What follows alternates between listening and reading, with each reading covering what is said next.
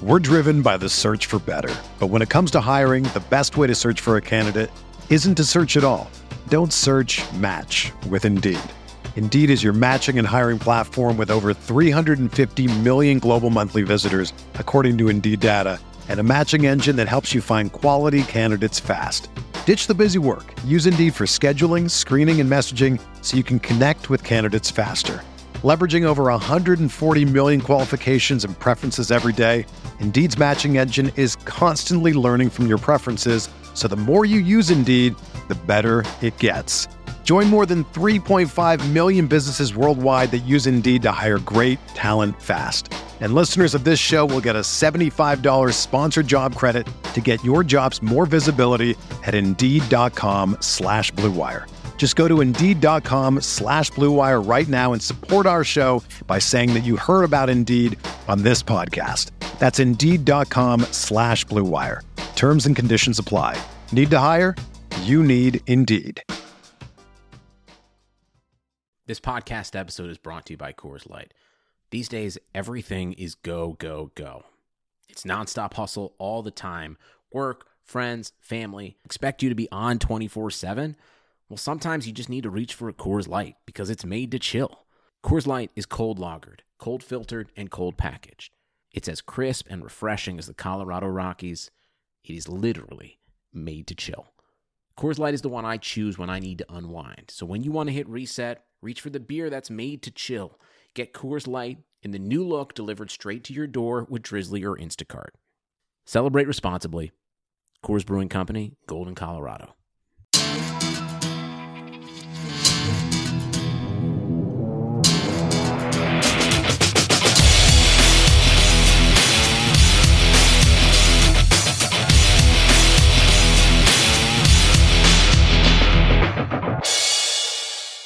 Hey guys, welcome back to the Guilty as Charged podcast. This is Tyler, and joining me on this Friday are Jason and Steven, as always. Guys, how are you today?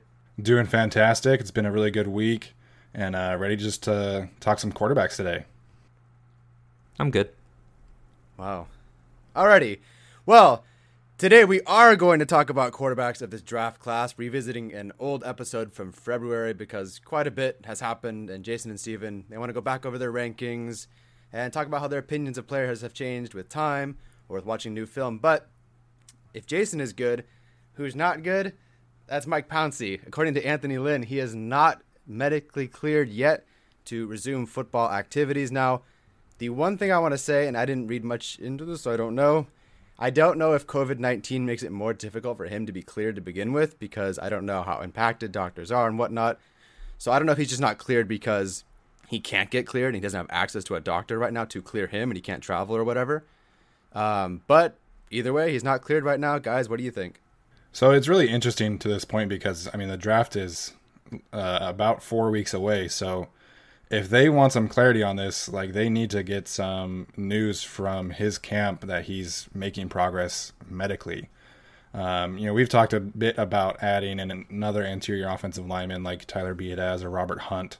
But if there's any kind of doubt that Pouncey is able to play this upcoming year, I think they absolutely have to add to the interior offensive line. Whether that's Hunt, someone who could play guard or tackle, or someone like Biadasz who could play center or guard, you know, that's kind of up in the air still. But I think they need to add some more depth on the interior offensive line just in case. And even if Pouncey is not cleared and they want to take someone, at least then you have some more depth. Someone that can give Dan Feeney and Forrest Lamp some competition and really just bring more talent into the room, which I think would be an added bonus.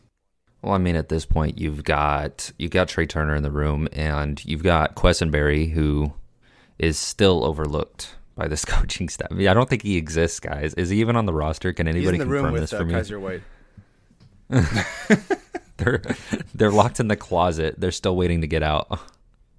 It's like that episode from New Girl where they just lock them in the closet, but they never do the deed, so they never let them out. With Jess and Nick. Yep. And so poor Kaiser and Scott Quessenberry, man.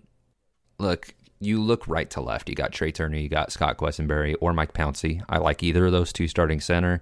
Like, if Quessenberry is the guy going in, that's fine. Even Dan Feeney at center is like fine with me. I'm not opposed to it. I would say it goes in that order of Quessenberry, Pouncey, and then Feeney. Personally, I know some people would like Pouncey more, and I can't argue with that. Like, that's fine. So that's not bad at center. Like, even if Pouncey is not cleared to go, I'm cool with Feeney and Quessenberry competing. It's left guard that's more concerning, because you're looking at that point, you're looking between Forrest Lamp and whoever didn't win the starting center job, being either Dan Feeney or Scott Quessenberry. You can maybe throw Ryan Groy in there by... Let's not. So, I mean, you could have a interior line competition already. You could add somebody. I think that would, I mean, as Anthony Lynn said today, competition is invaluable. Like, there can never be too much competition. Now, he takes it to an extreme, because right now we have Chris Harris and Desmond King competing for the same spot, which is insane, but we're not going to get into that, because then I'll get mad, and we're not getting mad today. So Pouncey, whether he's healthy or not, I like the interior line situation because of the addition of Trey Turner. I just think that with that veteran presence, and then you also have to take James Campen into account here, you have depth there, and you have guys that have different skill sets. Like, I would say Forrest Lamp is much more aware, whereas Dan Feeney is probably a stronger lead blocker. So you have these guys with different versatile skill sets, and it's just up to putting them in a position to succeed. And I don't think they've been put into the position to succeed. So, I mean, I'm okay with the depth right now, regardless of Pouncey or not. But if they were to go get a Tyler Biadasz in round 3 or 4, I would not be opposed at all. All right, that's it. Let's turn our attention back to quarterbacks. I'll let you guys start it off wherever you want, unless you'd like to jump into one of like the half dozen fan submitted questions regarding quarterbacks. So, I mean, Steven, kick us off. Go for it. I'll just start off going over the rankings for a little bit. My top 3 did not change. I went back this week and rewatched a lot of film on a lot of different prospects. I even went back and looked at some 2018 film from Jake Fromm and Justin Herbert and Jordan Love specifically. So my top 3 is still Joe Burrow, Tua Tagovailoa, and Jake Fromm at number 3. I tweeted out today that Jake Fromm is still being slept on, and I don't really understand why. There's still this narrative that he doesn't have talent, that he's not a talented quarterback, and yeah, he doesn't run a super fast 40 time, but I really believe in Jake Fromm's talent, and I think that he's going to be a very successful quarterback, especially because he's likely going into a very good situation because he's not going to be an early top 15 quarterback choice like the other quarterbacks on this list are likely going to be. So don't be surprised if Jake Fromm is a very successful quarterback going into the future. And then after that is where it kind of gets a little more muddy for me. I actually have Jordan Love at 4, Justin Herbert at 5, so that hasn't changed. But after watching 2018 tape, I did give Justin Herbert a bit of a better grade, so he is a little closer to Jordan Love than I had previously. And then originally I had Jacob Eason at 6. He's now at 10. Just looking back on the film and really diving into his habits and his decision-making, I just really didn't like it. So his accuracy is really inconsistent. His decision-making, throwing into traffic is inconsistent. His footwork is really inconsistent. I mean, it shows that he was a transfer player who never really got a chance to play except for last year. I think his fundamentals are all over the map. That being said, he has a lot of splash throws. He has the cannon of an arm, and I think eventually, if he's in a good situation, he could be a successful quarterback. Just right now, I put him at 10 because of all of his inconsistency. After that, I have Tyler Huntley at 7, Jake Luton out of Oregon State at 8, and Anthony Gordon at 9. So that's my 10. Really, the only changes for me, like I mentioned, was Jacob Eason falling, and then Anthony Gordon moving into the top 10 at number 9. So I feel like I'm going to start with the big name here that everybody expects me to talk about is Jordan Love. So now Jordan Love is still my QB1. It has not changed. My top 3 is mainly the same, with Love at QB1, Fromm at QB2, and Burrow at QB3.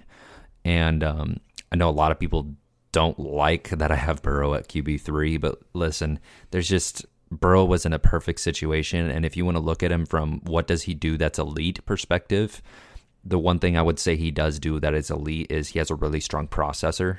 Yeah. And like a really strong processor, guys. So Joe Burrow, I really like him. The fact that he's my QB3 is not a knock against him. He's graded right up there with Fromm and Love. I think I'm just not as high on this quarterback class as a whole as everybody else is. Everybody looks at these guys and they're like, well, Love, Fromm, Burrow, and then you've got Tua and Herbert, and everybody thinks, wow, that's 5 first-round talent guys. Or some have Fromm as a round 2 talent, round 3 talent. I have him as a first-round talent still. But they're like, they are all low, like first-round talents, like late first-round talents for me. None of these guys, even Burrow, even Tua, are early first-round talents for me. And now that's not me saying you shouldn't take them in the early first round, because a quarterback's value is always going to be inflated based upon the need of the team. If a team needs a quarterback, you take him if you believe in him, no matter where it is, because it's the most valuable position in football. So, I mean, my top 3 still hasn't changed, but just because I have Love, Fromm, and Burrow in that order does not mean there's a big gap between them at all. So now talking about Love here, there seems to be a misconception that because Jordan Love had a lot of interceptions, that ties into his processor, and that just because he makes those bad decisions that lead to those interceptions, which not all those interceptions are because of bad decisions, guys. And it's kind of a misconception for both Phillip Rivers, Jordan Love, guys like that, that more interceptions means more bad decisions. There's a lot of stuff that ties into it. Like Phillip Rivers, you saw that he had a below average offensive line, and it was awful. Like everything tied in to that offensive line being below average, and then you tie that with Phillip Rivers' lack of mobility, and it's just an awful storm. But then at the same time, you talk about Jordan Love, and everybody kind of ignores it. Everybody ignores it, right? That there was a lack of talent around him. And they said, well, he was in the Mountain West Conference, so the talent across from him also sucked.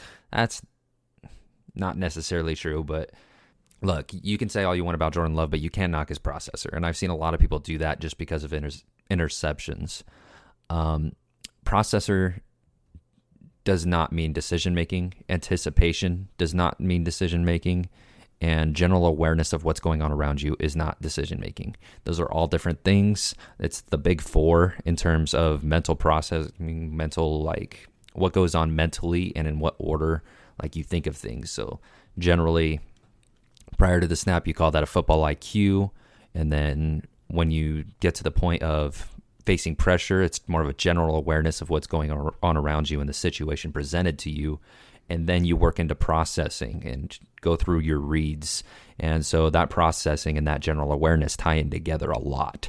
And the end result being the decision-making. And so the decision made for you is not, well, it's not made for you. You make the decision, but the decision presented to you, the result, is not tied into processing and awareness generally. It can be tied into so many things. And so what you find with Jordan Love is that processor works really well when he's allowed to use it. And the crappy thing is that Utah State's offense did not allow him to use it. And that sounds weird, like, well, a processor is just a quarterback going through reads, right? It's so much more than that. So I'll give a specific example here just to kind of show what I'm talking about. If you run a flood pattern, so what a flood is you run a flat, an out, and a streak or a post. It's basically, or even a corner. It's basically a three read play or a 2 read play depending on the coverage.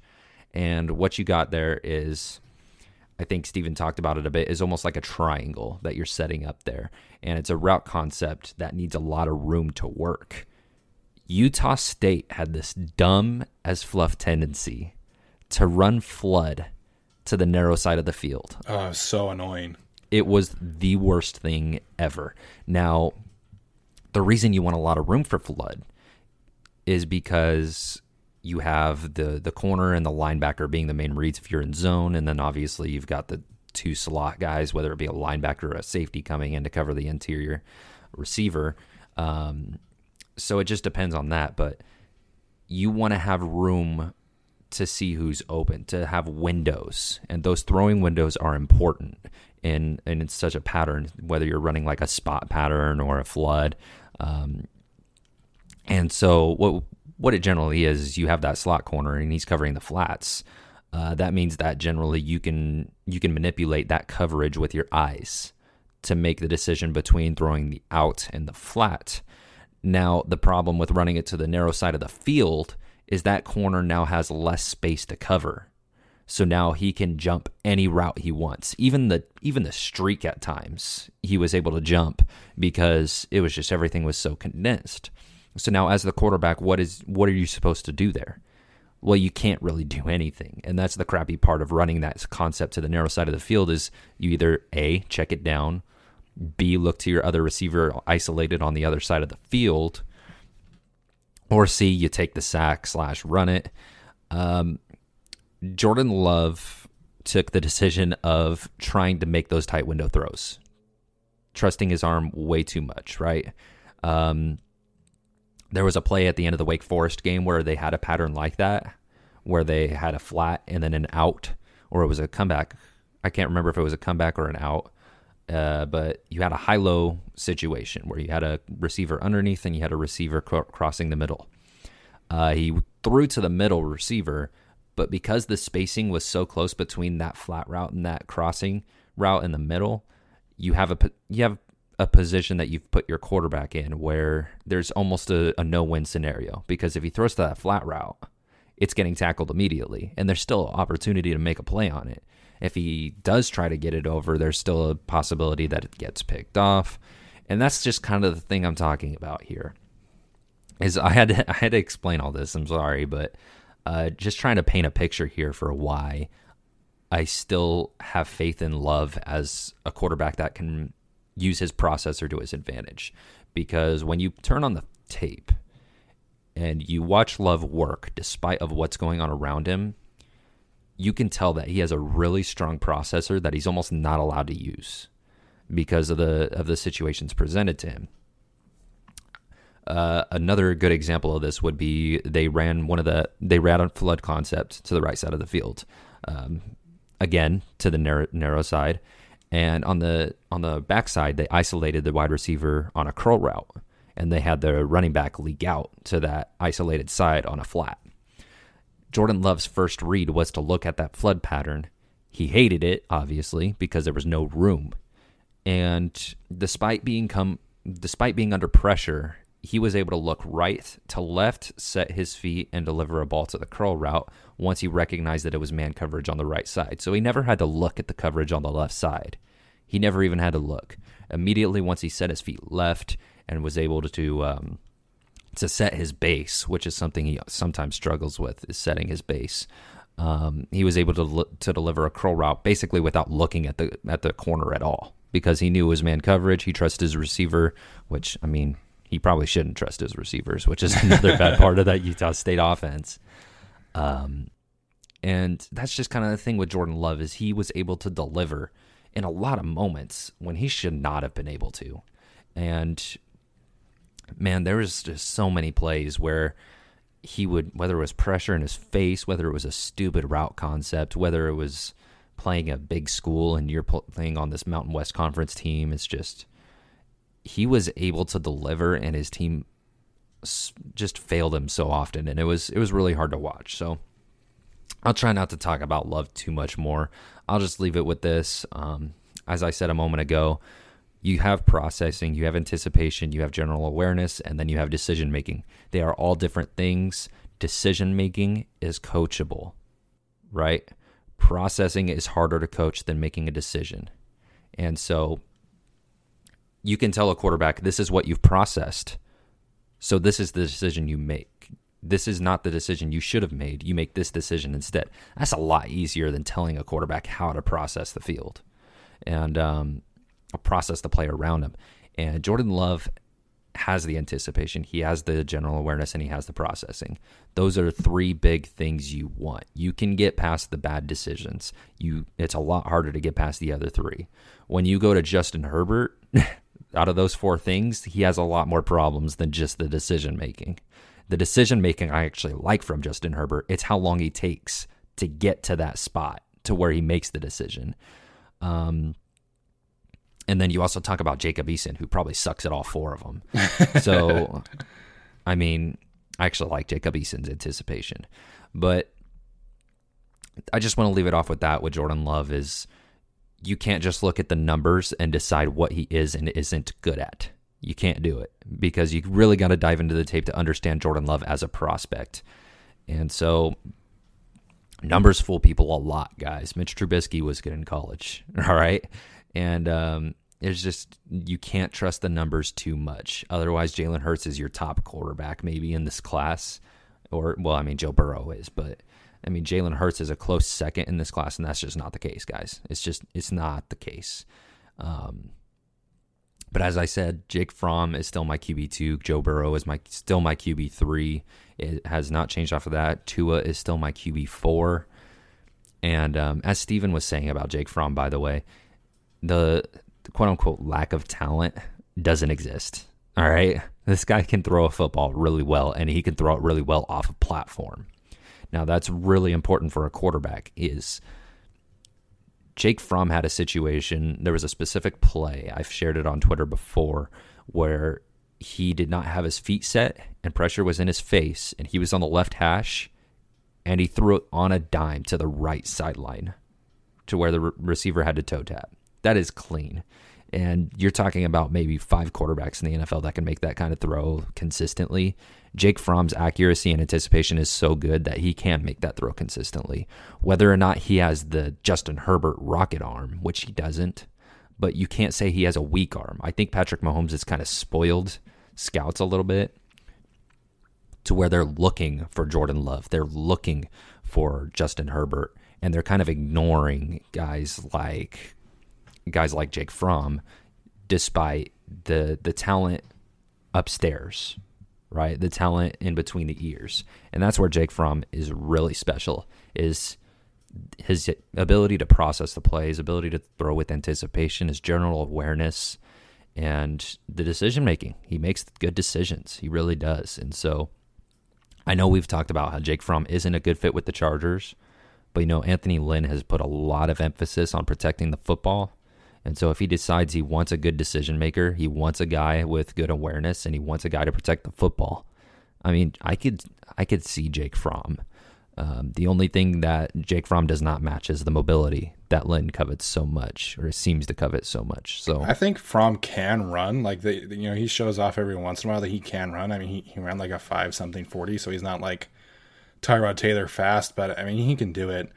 But the thing that I really like about Jake Fromm, I tweeted this out today, is that he works the sidelines better than anyone in this class. You talk about back shoulder fades, you talk about comebacks, you talk about all these throws that you see so often in the NFL. Jake Fromm is the best in this class at that. And sure, he can't throw the ball 70 yards down the field like Justin Herbert can, but you talk about mentally, like Jason is saying, and just like overall NFL technique from a quarterback, like Jake Fromm is the best in this class, in my opinion. And his ball placement is fantastic, and he'll, like, when Justin Herbert misses, he misses 7 feet over the receiver's head. He misses 3 yards short. When Jake Fromm misses, it always hits the receiver's hands. He always gives his guy a chance to go get it, and that's something that Justin Herbert really struggles with. His accuracy and his ball placement is really inconsistent, and I think because he threw so many screen passes. And people look at his completion percentage, that really inflates that percentage. And so people think, oh, Herbert is an accurate player. But his ball placement is really inconsistent. And that's something that Jake Fromm really excels at, to me, is just the ball placement is always right on point. He always gives his guy a chance to go get it.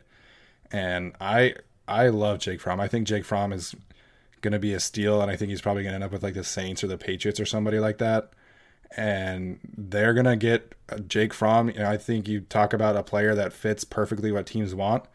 And he's the perfect Sean Payton, Bill Belichick quarterback. And that is just going to be a great fit for both sides. Yeah, I mean, like there was somebody shared a notebook that Bill Belichick had, a scouting notebook, where he described the perfect quarterback for him. And he said, leadership, accuracy, size are all things he values. He doesn't care about the arm strength, right? He doesn't care about that. He cares if you could get the ball there. And so, I mean, Jake Fromm seems like somebody that he'd go for. I mean, when you talk about a leader, you talk about somebody who's accurate and makes good decisions, something Bill Belichick loves. And I could see him to the Patriots. And if the Patriots get him, I'm going to be kind of mad because it's just going to keep going. So my QB4 is still Tua. And people have this kind of misconception with me where I think that I don't like Tua because of the injuries. It's not that I don't like Tua, guys, but in terms of why he's my QB4, it's not because of the injuries. I just don't like him as much as everybody else does.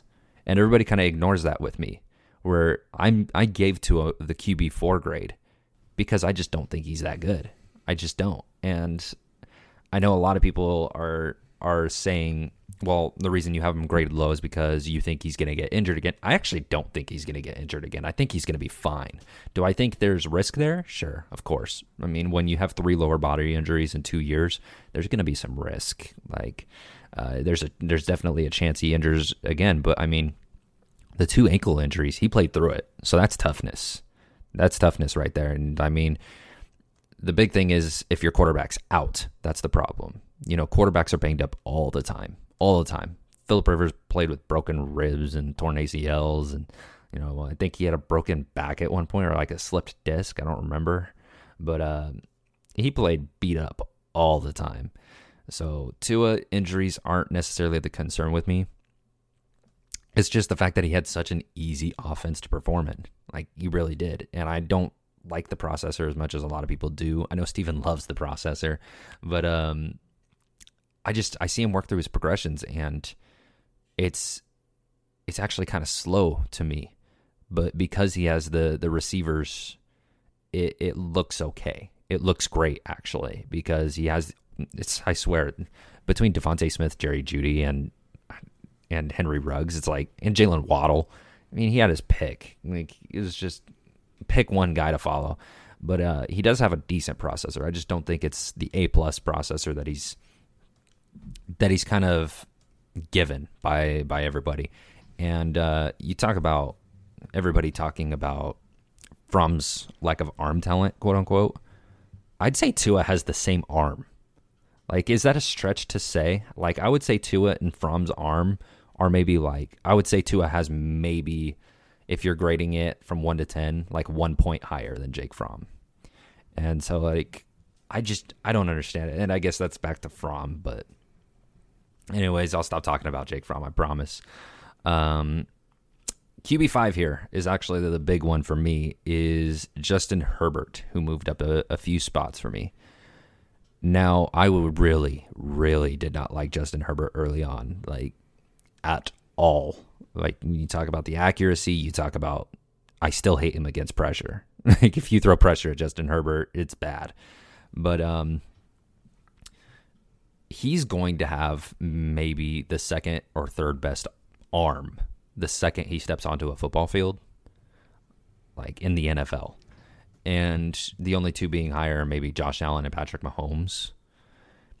And just that potential is so huge. But you got to be careful when you get caught up in that potential. Paxton Lynch had the same potential, and it's just...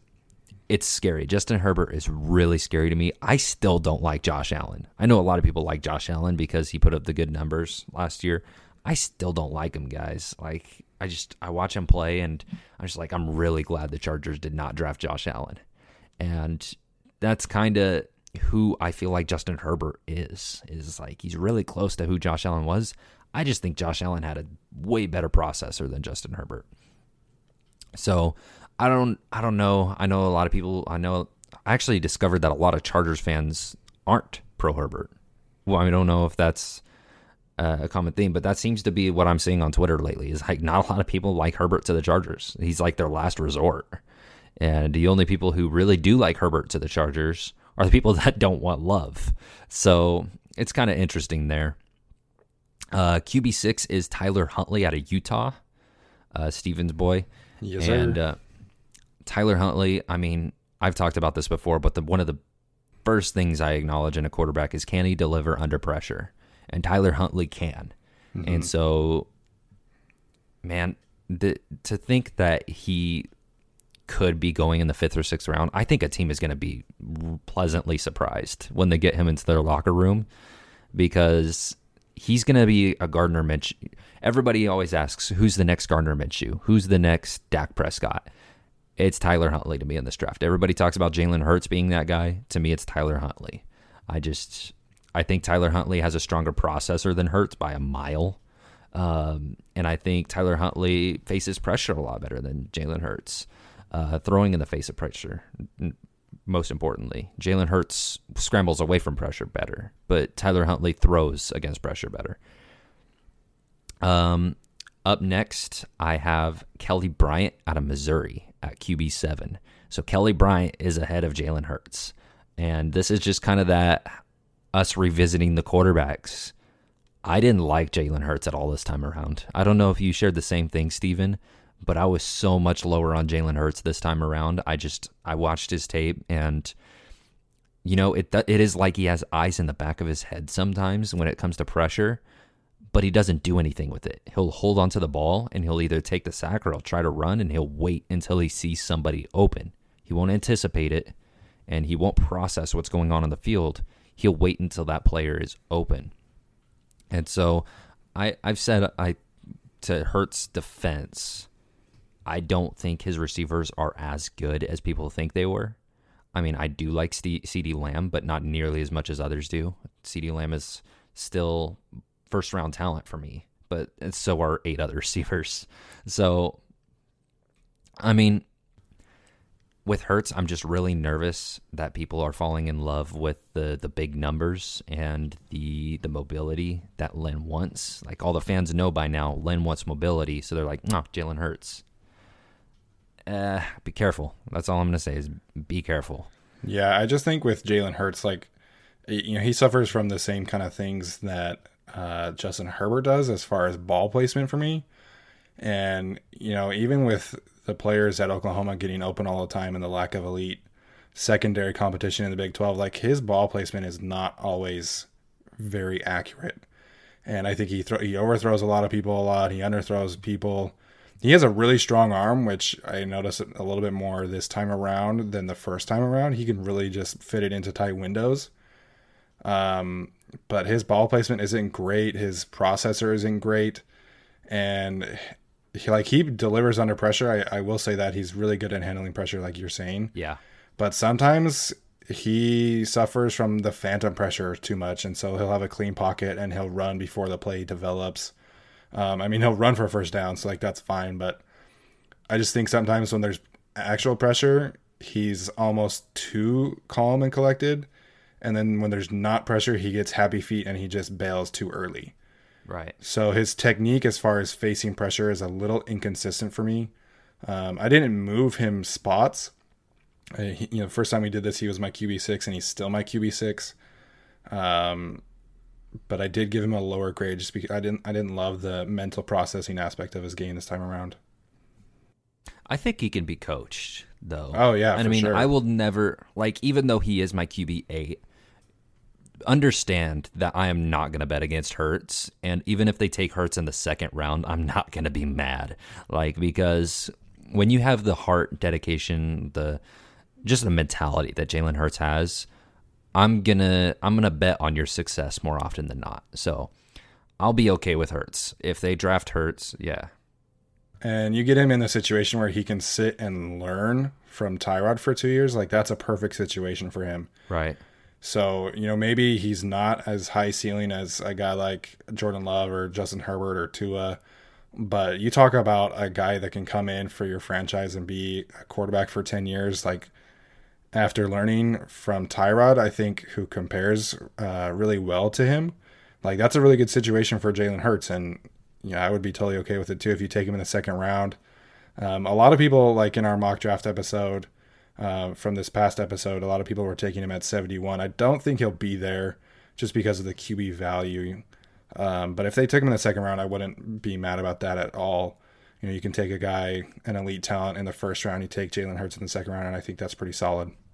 Yeah, I mean, I'd give it a solid B. Like, I wouldn't be hyped about it, but I mean, I wouldn't be mad at it either. And like, give me a couple days and I will be hyped because the second Jalen Hurts walks up to the podium, if you're allowed to, but the second that Jalen Hurts has an interview with the Chargers and he like shows his mentality, I'll be hyped because that man, like, you can't root against him. He's just a really good person, man.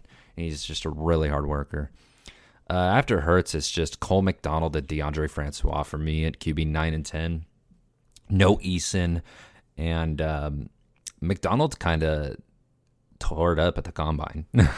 He did. He ran a really fast 40, and I was not expecting that. I expected him to be like maybe 4.9, but you know, props to Cole McDonald. He went off and shaved the hair and got faster. And Cole McDonald as a thrower is where I'm going to talk about him mainly. He has a good processor and he has decent accuracy. There's just some questionable things in there, like his general awareness. I question his arm talent in general. I don't think he throws the strongest ball. And, you know, I like McDonald as, you know, a mid-round guy, but I know some Patriots fans have talked about drafting Cole McDonald and him being their next Tom Brady. I don't know about that one. But yeah. I mean, the dude got benched in every single game, so there's a lot of concerns there. As far as talent goes, I actually do like his arm talent, and he's mobile. You know, he has some good athletic tools, but the mental aspect of the game was just, you know, really not there. So, lastly, I got Deondre Francois, and the key thing to understand about Deondre Francois is I've talked about this so many times, but the ability to deliver under pressure. And we were talking about with Jalen Hurts, he recognizes the pressure and he handles it well, but does he execute in the face of it? Is his technique against the pressure valid? I guess is the word I'm going to use here.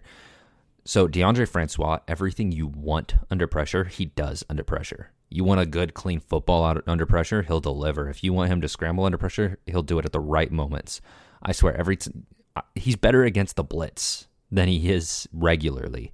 And that's kind of interesting. It's like when you throw everything at him, that's when he will deliver and be the best quarterback he can be. And I just like his tape a lot, guys. I think he throws with anticipation better than a lot of these late-round guys people talk about.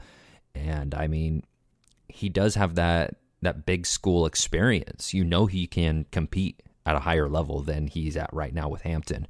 You talk about Florida State. He was no joke at Florida State at all. He was a valid quarterback. He was a good quarterback, not elite prospect at all, but he was a good quarterback. And I think Francois does deserve another chance to compete, but being at Hampton, it doesn't do you any favors. And, I mean, you watch Francois, you watch his footwork, you watch his technique, and I think he can do it. I think he can do it at the next level. And maybe, I mean, I imagine he probably won't get the chance. But I think if he was given the chance, he would be a valuable backup in this league. So that's my top 10 guys. And now I've got to ask Tyler here because I don't think he's ever told us straight up. Which quarterback do you like, Tyler? Like, which quarterback do you like the most for the Chargers? Like, what is your ideal guy from rounds 1 through 7? Who do you like? Oh, geez. Rounds 1 through 7, who do I like? I'm kind of with Steven on the whole Tua train. Sorry, I know that you... Oh, by the way, I had a thought while you were talking. I just wanted to point out, I don't know if your grades have changed, Jason, but for anyone who's saying, oh, you know, Jason hates Tua... Unless your grades have changed, and I don't know that, the difference between Jordan Love and Tua for Jason is 4 points out of 80.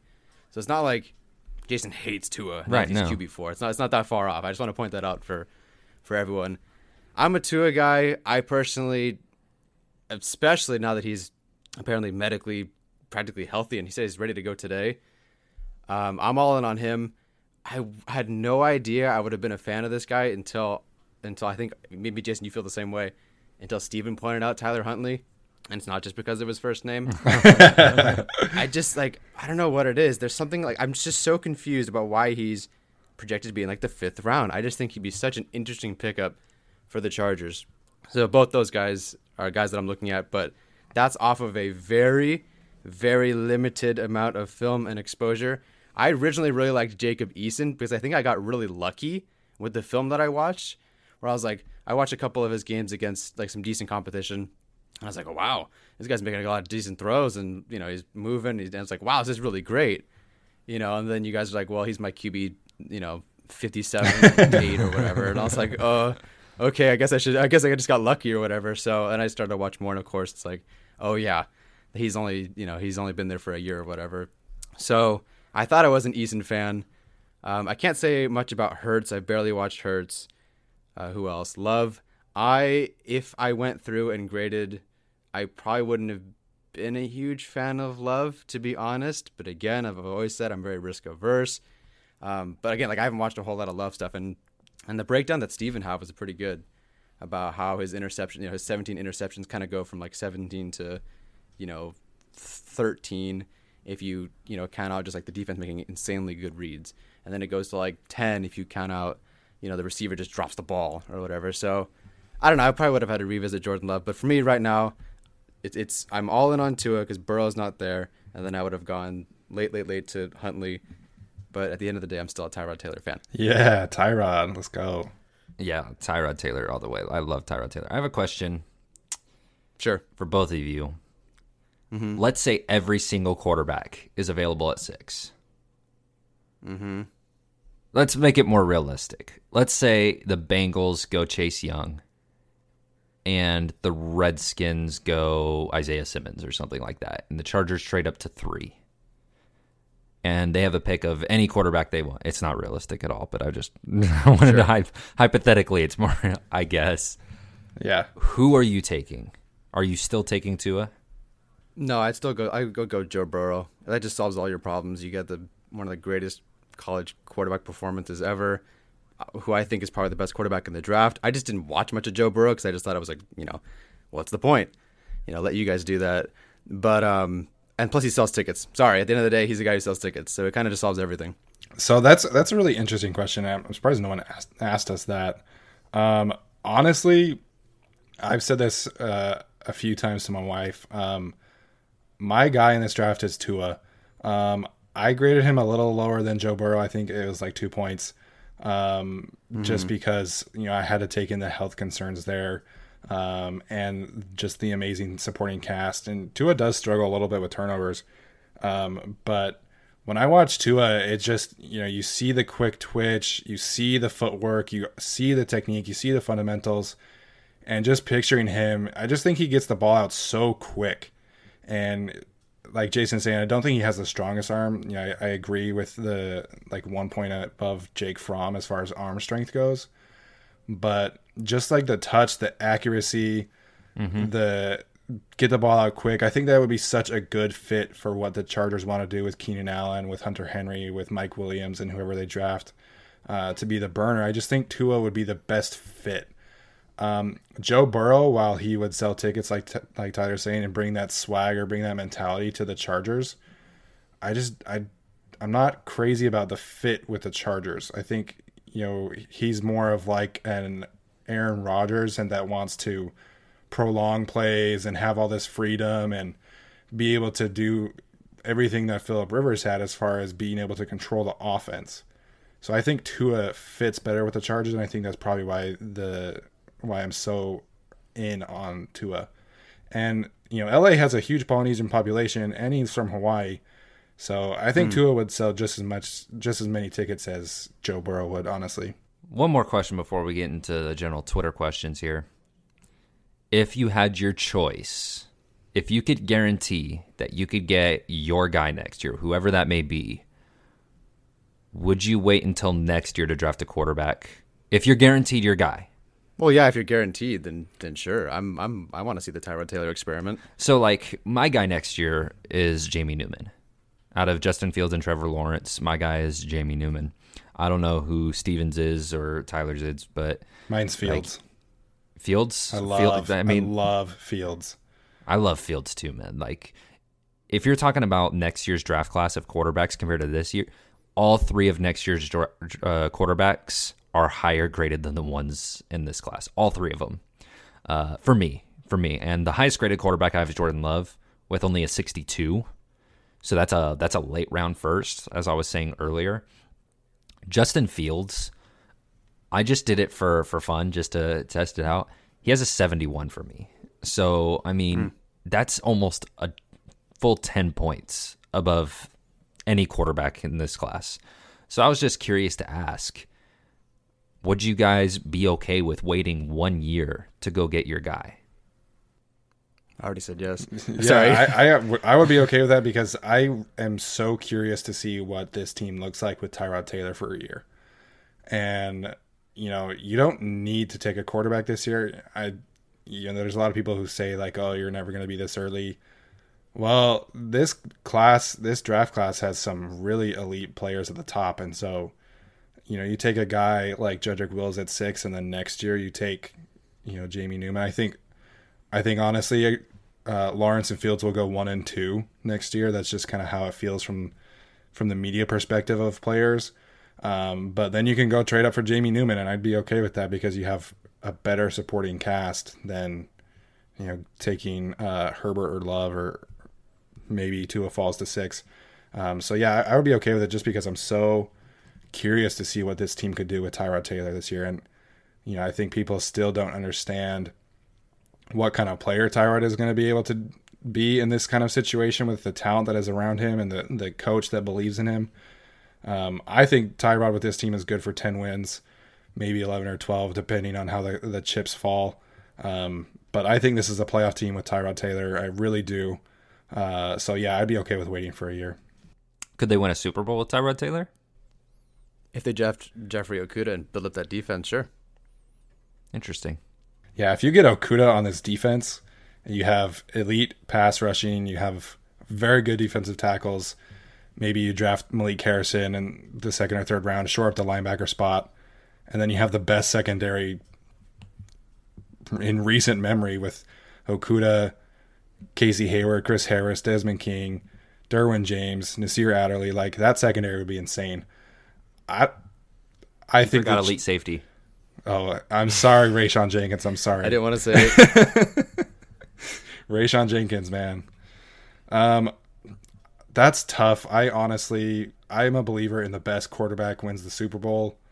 And for me, the best quarterback in the league is Patrick Mahomes. So I say they would be able to make the playoffs and win a playoff game. I don't know if they could win a Super Bowl in that kind of situation. But they could make it really interesting, and they could certainly come close. Well, because the Chargers seem to have Patrick Mahomes' number. I know everybody seems to ignore that. Mm-hmm. Like, the Chiefs fans are always, like, talking about, well, Patrick Mahomes still going to throw 300 yards on the Chargers' defense with Chris Harris. He couldn't do it without Chris Harris, all right? The only time Patrick Mahomes did was his very first game as a starter in his second year. No one knew who he was. And that was because Tyreek Hill made Jaleel Adai look like a bum and burned him for, like, 2 90-yard touchdowns or whatever it was. Right. So I don't want to hear it. The Chargers can stop Patrick Mahomes. They can compete with Patrick Mahomes. Take care of the ball, and I think they could beat the Chiefs. So, and I will say, like, the AFC is definitely the weaker conference right now. Like, the AFC West, I think, is probably the best division in the AFC, just from a talent perspective. But the AFC overall, like, I think the Patriots will still make the playoffs, but they'll take a step back. I don't really believe in the Bills, even though they added Stephon Diggs. You know, you have the Chiefs, obviously. You have the Raiders and Broncos, but really the AFC is much weaker. Like, you look at the NFC, and you can go 1 to 10 teams that could realistically make the playoffs and be very good. The AFC is like 3 or 4, which is what we usually see. Like, the Texans are going to take a big step back with DeAndre Hopkins. Maybe the Colts take a step forward with Rivers. You know, I hope for him he has a really good year. But really, like, contender-wise, it's the Chiefs and a bunch of question marks. So the AFC is totally wide open, in my opinion. And the Chargers with Tyrod Taylor, if they win 10 games, you know, get into a wild card spot, and in the right situation, they could definitely win a playoff game or two. I mean, we saw that with Ryan Tannehill last year with the Titans. Like, the AFC is very winnable. And sure, you have the Chiefs, but everybody else is kind of just like at that solid level. There's no really great team besides the Chiefs. Which is why you get your quarterback you want at 6 for the Chargers. If you go and nail it, then this division gets really interesting. This conference gets really interesting if the Chargers find their guy, because, man, I think the Chargers are closer than people think. But not Tom Brady close, but God. Just really glad Tyler. that didn't happen. Oh, yeah. So I know we're already running at 48 minutes, but I did want to just talk about the Herbert versus Love debate a little bit more. Go for it. So I went back and watched 2018 tape from both of those players, and I think both of them suffered from a lack of talent and a lack of coaching scheme fit in 2019. When I went back and watched 2018, both of their offenses played with a much faster pace. They were doing very creative things as far as run-pass option goes. And I think, honestly, like 2018, if Justin Herbert had come out, I think he probably would have been the number one quarterback taken. But then he comes into this year, and I don't know really what happened. I know he lost Jacob Breland, but his receivers are okay. Like, I'm sick of hearing the argument that he doesn't have talent. Like, sure, he didn't have Dylan Mitchell from the last year, but, I mean, Oregon receivers are still 4-star, 5-star recruits, so I don't really want to hear that argument anymore. But I don't really know what went into the coaching decisions there, because he threw a screen pass on almost 1/3 of his passes. So it just really was confusing to me to watch him from 2018 to 2019, because it almost seemed like he or the coaching staff lost confidence in either him or the weapons around him, because they went from run and gun offense, run pass option offense, and let him kind of be creative and really just lead them to wins. And then in 2019, it was like, okay, we're just going to dink and dunk and throw screen passes. And it was kind of similar with Jordan Love too, because Jordan Love under Matt Wells in 2018, their offense was high octane, They ran a lot of run pass options. They got him out in space. He had probably 20 or 30 rushing yards on every game that I watched. And then you watch him in 2019 and he barely ran the ball. Like, they didn't do any kind of zone reads with him. So I think both of them suffered from poor coaching this season. So that is kind of to their credit. But I think ultimately Justin Herbert and Jordan Love are much closer than people think. And I think the people that are really anti-Love, they think, oh, Love's not worth a 6th pick, but Justin Herbert is. And I don't really think that's the case. I think the pure talent and value of them at 6 is a reach for either one. But because the quarterback position is so valuable, you have to take a quarterback at 6 if you want one. So I think the difference between Herbert and Love is much closer than people are realizing. You know, they both are good in certain things. Like, Jordan Love is really good at processing. Justin Herbert's not really good at processing. So I think they both bring their strengths and weaknesses to the table, but I have them 1 point apart. I think they're much closer than people think. All right, Tyler, move us forward. So I was in the middle of a Patrick Mahomes Google search. The dude only had 356 yards against the Chargers last year. I thought it was more from the second game. I knew that first game was really rough for the Chiefs and for Patrick Mahomes. I don't know, he didn't do squat in that first Mexico City game. Did he top 200 yards in either one? He didn't, did he? No, it was 182 and 174. I was like, holy cow. I don't remember the second game being that bad. I know he ran a couple of times. He ran really well against the Chargers. Yeah, he did. And that, I mean, there's more to the Chiefs than Patrick Mahomes, but, I mean, that's the thing. Like, if the Chargers just protect the freaking football. And it's not like they can still run the ball. Like, Austin Eckler was absolutely murdering the Chiefs in that Mexico City game. Yeah, 100%. You know, if they figure out how to get the ground game going, that just continues from last year. The defense gets better and healthier, and they don't turn the ball over. I mean, I just, like you said, it's so close, but, geez, I didn't realize Mahomes threw for less than 200 yards and just one touchdown in each and one pick. I mean, goodness. I didn't realize it was, like, that close. I went back and watched that Mexico City game to watch Trey Pipkins, and it was so frustrating to watch that first half because they were moving the ball at will. And then you get into the red zone, and it was like, I remember there was one drive where it was like 3rd and 8, and they ran a screen pass out wide to Tremaine Pope, and I was like, what are we doing here?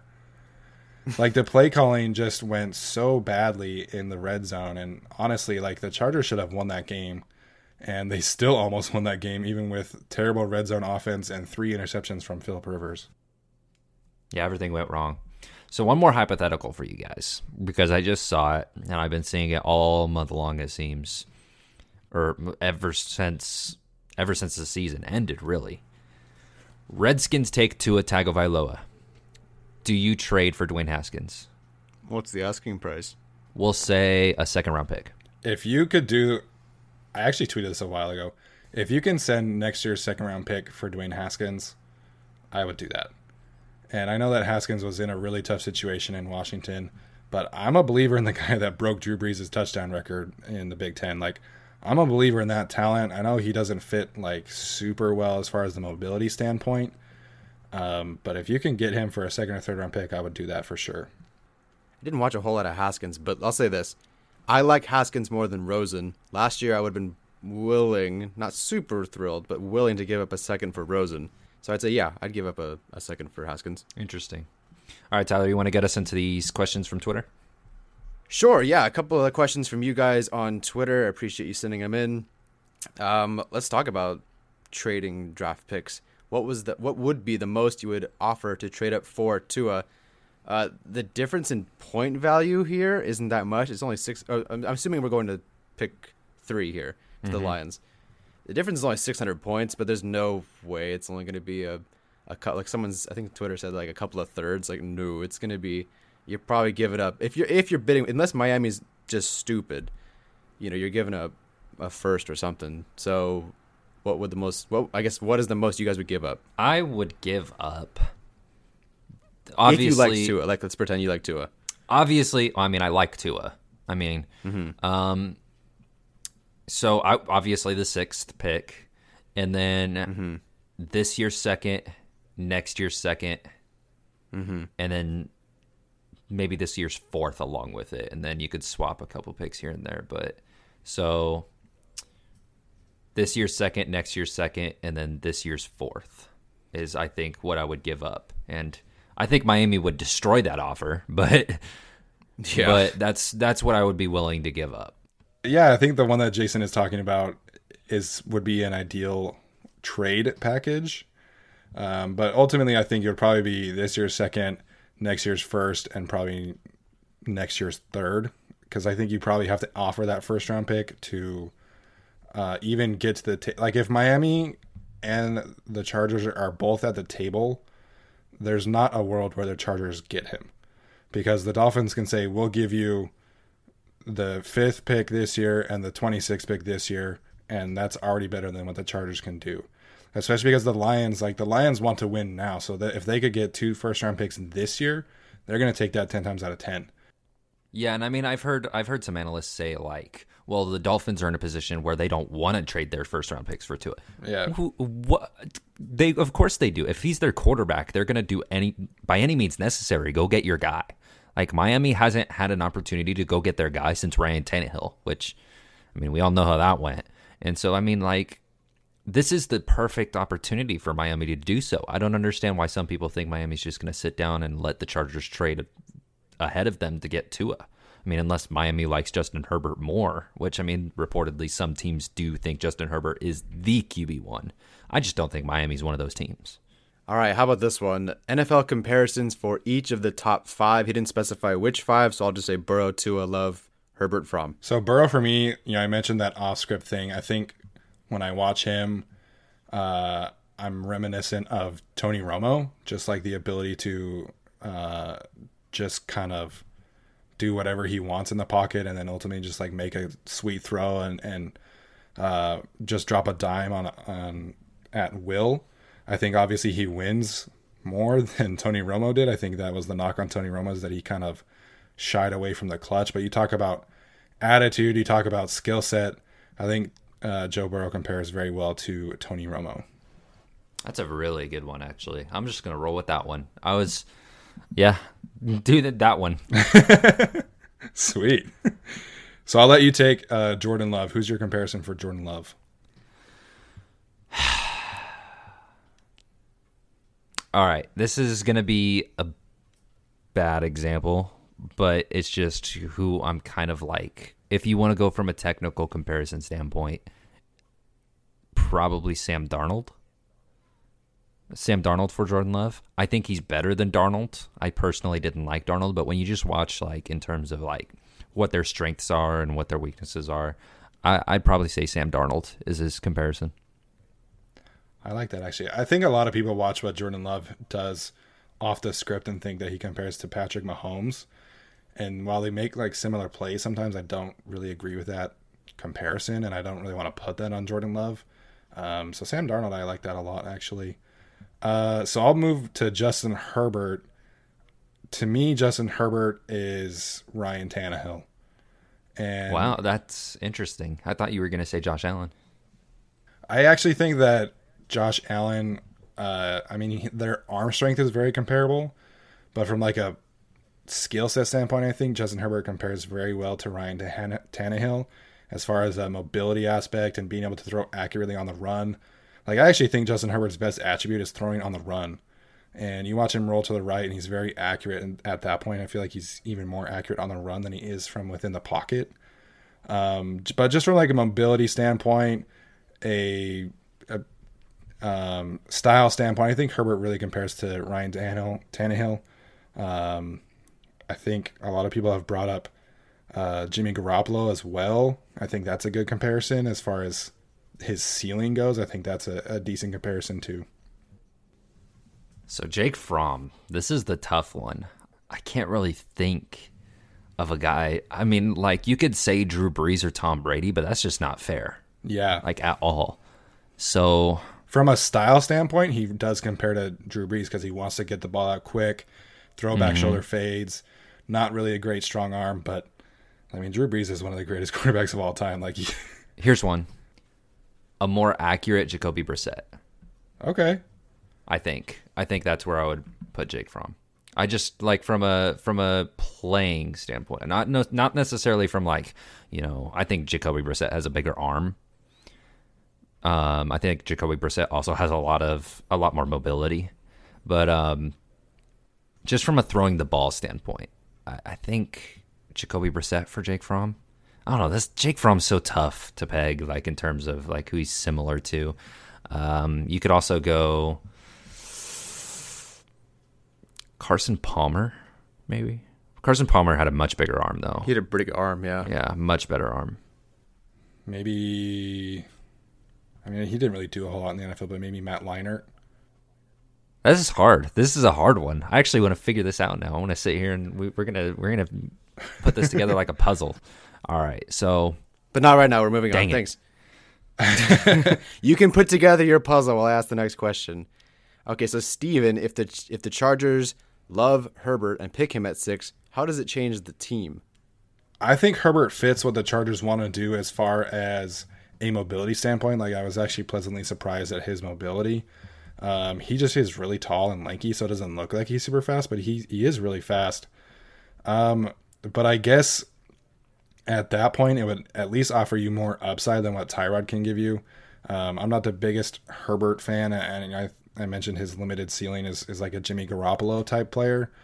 But I think in this situation, a lot of people will say that Herbert could fight for the starting job this year, but I think you still have Herbert sit behind Tyrod for this year, especially with the lack of offseason that we're headed for with the COVID-19 situation. So for 2020, I don't think it changes the team a whole lot. But then you have the next 4 or 5 years where you're 100% committed to Justin Herbert and his development. So it does change the future. I don't think it changes 2020, but I think it does change the future. He fits really well what the team wants to do. His arm strength is a plus. I think Shane Steichen could develop him and work with his processing issues. But I think he definitely should sit for a year behind Tyrod Taylor. Jason, did you solve your puzzle? No. Do I get to say how Herbert changes the Chargers? Not until you finish your puzzle. Oh. Okay, yeah, sure, go for it. Fine. So Keenan Allen is not a good fit for Justin Herbert. I just want to start with that. No, because Justin Herbert's he doesn't really throw with anticipation, and I think Herbert more benefits Mike Williams and Hunter Henry than anyone. Right. Keenan Allen is probably on the outside. You probably have to let Keenan Allen go if you take Justin Herbert, because those two are not going to fit well together at all. At all. Andy Dalton. Maybe that's a good one for Jake Fromm. I like it. Sorry. You win. Then you talk about the running backs. Now, this is where it gets even more problematic. You're talking about what would benefit Justin Herbert the most is somebody like Derrick Henry or Leonard Fournette. Yeah. Not Austin Eckler, not Justin Jackson. You need a power running game with some play action. Austin Eckler and Justin Jackson are more meant for like inside zone out of the shotgun with some read options mixed into it, with some RPOs mixed into it, and then you can run some play action out of the shotgun. I don't know that Justin Herbert's going to fit that very well at all. So you're going to have to change a lot there. You also don't have a fullback anymore. I feel like if Justin Herbert's your guy, you kind of want to keep Derek Watt around to go with that power running game. I don't know. I don't see the fit at all. And I think if they do take Herbert, they have a lot of changes to make, or Herbert is not going to pan out. I think if Herbert goes to the right scheme with the right team, he can pan out 100%. I don't think that's the Chargers. I think the Jaguars are a good fit for him. I think the Patriots are a good fit for him because they always manage to find those versatile running backs, and they're really good at scheming around their run game. I just don't see it with the Chargers. I don't.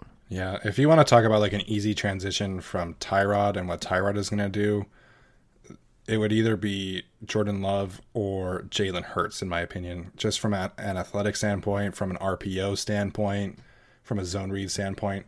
I think it would be an easier transition to go from Tyrod to Jordan Love or Jalen Hurts than from Tyrod to Justin Herbert, if that makes sense. Out of curiosity, do you guys think Keenan Allen has any pull on who the – not pull, but, you know, someone's got to ask him, right? I mean, you're one of the best receivers in the NFL. It's like, who do you think works for you, you know? A lot of guys that fit Keenan Allen best. This is a fun little exercise. I'd say Tua and Love. Yeah. I mean, obviously Fromm would be a good fit for him because he throws with such anticipation. But in terms of how they fit the Chargers as well as Keenan Allen, I mean, I'm sure Keenan Allen has some pull over that because I'm sure the Chargers know if they take Justin Herbert, like, that's not going to maximize Keenan Allen's potential. But if they take Love or Tua, who both throw with like very good quick routes, like they're very good at those, and they throw with anticipation really well, that fits Keenan Allen more so. And so Keenan Allen, I'm sure Keenan Allen's not going to Tom Telesco and be like, hey, I want this quarterback. I'm sure Keenan Allen doesn't care. He's just doing his job. But from a team building perspective, if I'm in the GM seat, it's just the roster around doesn't fit Justin Herbert. And you have a top receiver in the NFL in Keenan Allen. Do you really kind of want to take away what Keenan Allen does best because you want a bigger arm? I don't know. I think that's another reason why I'm so high on the Chargers getting Tua, because you talk about a dream pairing. That's Tua and Keenan Allen, because you look at what Tua did at Alabama with Jerry Jeudy. Jerry Jeudy was his guy, soaking up 10, 12 targets a game. And in the NFL, you take 10 to 12 targets a game to Keenan Allen. I mean, Keenan Allen already is putting up huge numbers. I think I saw the other day that he is 4th among receivers in yards since 2015, and that's everybody. His relationship with Phillip Rivers as far as targets goes was really up and down. Like the first 4 weeks of the year last year, he was a target machine. And then Mike Williams was a target machine, and then Hunter Henry was, and then it was back to Keenan. So you talk about the best case scenario for Keenan Allen, that is drafting Tua Tagovailoa, because Tua loves his slot guys. And you know, with Tua, he's going to give 10 to 12 targets a game to Keenan Allen. It made me so angry when Keenan Allen would be like open all game long and he would not get a single target. And then like Anthony Lynn after the game and Phillip Rivers after the game would be like, well, we have so many mouths to feed. It's like, that's not how that works. That's not how football works. Yeah. Did that pick up after they fired Wisenhunt though? It did. They started targeting Keenan a lot more after Wisenhunt was fired. So that might have been a Wisenhunt thing. It might have been. All right, let's go. We've kind of covered the rest of these questions a little bit. So let's just go over one more draft scenario. If whatever order, let's say it goes Burrow, Young, Okudah, Simmons, and Tua, who do you pick at 6? I kind of know Jason's answer, I feel like, but what is it? Who do you pick? Oh, it's Jordan Love. Yeah. It's always been Jordan Love for me, but I'd be very interested in trading down. I would love the idea of trading down, specifically with the Jaguars. I think, you know, you swap 9 and 6, excuse me, and maybe pick up another that 20 pick or another second rounder, and then you could take Herbert or Love at 9. I think that would be much better value. But in this scenario, honestly, like if I'm running this team and this scenario happens, I'm taking Jedrick Wills. I'm taking the offensive tackle, who I think is the best in the class. You switch him to the left tackle, obviously, which I think he could do. And I think you want to beef up the offensive line, and then you can take Jalen Hurts in the next round, or wait a year and take Jamie Newman like we were talking about earlier. I just want that blue chip talent at 6. Like, to me, Herbert and Love, like if you want a quarterback, you have to take one of them at 6. But I don't think that they are blue chip talent. I think that Okudah, Jedrick Wills, Tua, Simmons, like that's a blue chip talent to me. And so if this scenario pans out, I think at 6, I would go with Jedrick Wills. All right, guys, that is it for our Revisiting the Quarterbacks episode. Thanks for listening. We're in April now. It's our first episode of April, I believe. So we are so close to the draft. I'm really excited. We're going to find a way to try to live stream that first round maybe on Thursday. So we'll see. If you guys are interested in that, we'll try to figure it out. But that's it for us. So guys, Jason, where can we find you on Twitter and Instagram? So first off, before I say that, if the Chargers draft Tyler Huntley, we have it from Steven that he'll get a tattoo of Tyler Huntley on his neck. So that's not true, but I wish it was. You should see where Jason's getting the Jordan Love tattoo on over my heart. Oh, heart. That's what it was. Over my heart for love. Yeah. And find me at Centauri13 on Twitter, at GAC Podcast 17 on Instagram, and hashtag Love at 6. So you can find me, Steve and I, Haglin, at Twitter and GAC Podcast 17. We are getting our grades released on Patreon. So those who support us at the $10 or $20 tiers will have access to that. We're both trying to get at least 200 players graded, so that'll be really interesting to have on there. And if you do support us on those levels, you'll get an extra entry into our jersey giveaway after the draft. So make sure you follow us on there if you want to. Any extra support is appreciated. But get your credit cards figured out, man. A couple of you guys got declined today. What's up with that? All right, guys. All right, this is Tyler. You can find me at Tyler J. Shoon, and we'll see you next time. The headlines remind us daily the world is a dangerous place. The elites in charge say everything's fine, stop noticing, but you know better. And your gut knows that time is short to prepare for a world that is 4 missed meals away from chaos. My Patriot Supply has helped over 3 million families become more self-reliant and is the company Americans trust to prepare. Go to MyPatriotSupply.com and secure their best-selling 3-month emergency food kits. Each contain delicious breakfasts, lunches, and dinners, averaging over 2,000 calories per day. Secure at least one food kit for each family member. For a limited time, save $200, plus get free shipping on all their Ready Hour 3-month emergency food kits. You're not ready if it's not Ready Hour foods. My Patriot Supply also has solar power generators, water filtration units, biomass stoves, heirloom seeds, and critical survival gear. Shop MyPatriotSupply.com today. MyPatriotSupply.com.